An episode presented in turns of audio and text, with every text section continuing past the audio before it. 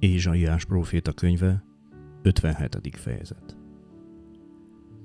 Az igaz ember elvész, és senki sem törődik vele. A hűséges emberek kimúlnak, és senkit sem érdekel. A gonosz miatt múlik ki ugyanaz igaz, de békességre jut. Fekvőhelyén megpihen, aki egyenes úton járt. Jöjjetek csak ide, boszorkányi vadékok, hűtlen és parázna fajzatok. Mit csúfolódtok? Miért jártatjátok a szátokat? Miért öltögetitek a nyelveteket? Hiszen hűtlen gyermekek vagytok, hazug fajzatok, akik a cserfák mellett bujálkodtok, minden zöldelő fa alatt, gyermekeket vágtok le a patakoknál, a szikla hasadékaitokban. A patak sima köveit tetted örökségeddé, azokat választottad osztályrészedül. Italáldozatot is bemutatsz nekik, ételáldozatot is visel. Én ebbe belenyugodjak?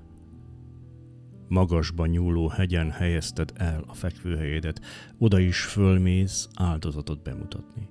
Az ajtó mögé, az ajtó félfához tetted bálványod jelképét.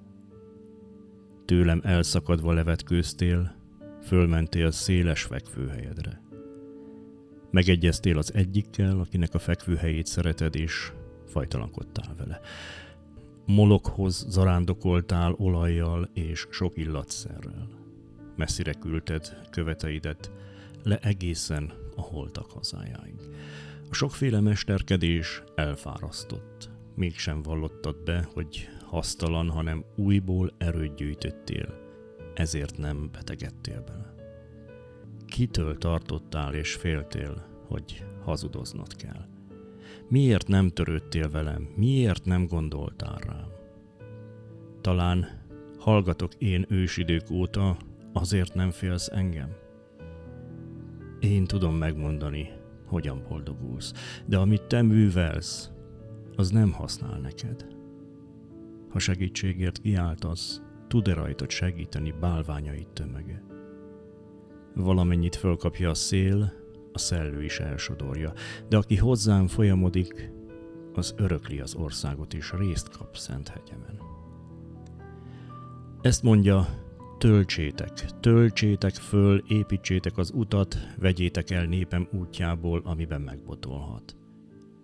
Ezt mondja a magasztos, a felséges, aki örök hajlékában lakik, szent az ő neve, magasságban és szentségben lakom, de a megtörtel és alázatos lelkűvel is.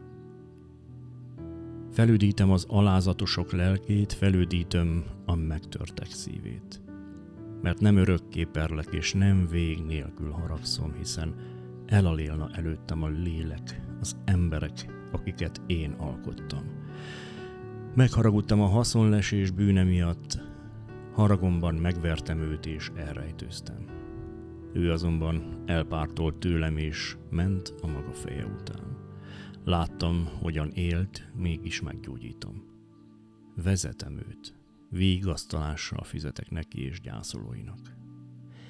Megteremtem ajkán a hála gyümölcsét. Békesség, békesség közel és távol. Ezt mondja az Úr, meggyógyítom őt. De a bűnösök olyanok, mint a háborgó tenger, amely nem tud megnyugodni. Iszapot és sarat kavarnak hullámai. A bűnösöknek nincs békességük, mondja Istenem.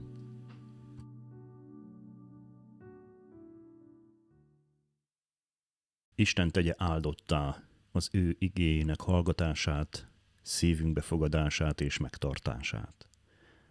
Legyetek áldottak, teljetek meg a szeretettel, a békével és az élettel. Hallgassatok bennünket továbbra is, nyitott szívvel és lélekkel. Isten áldjon benneteket!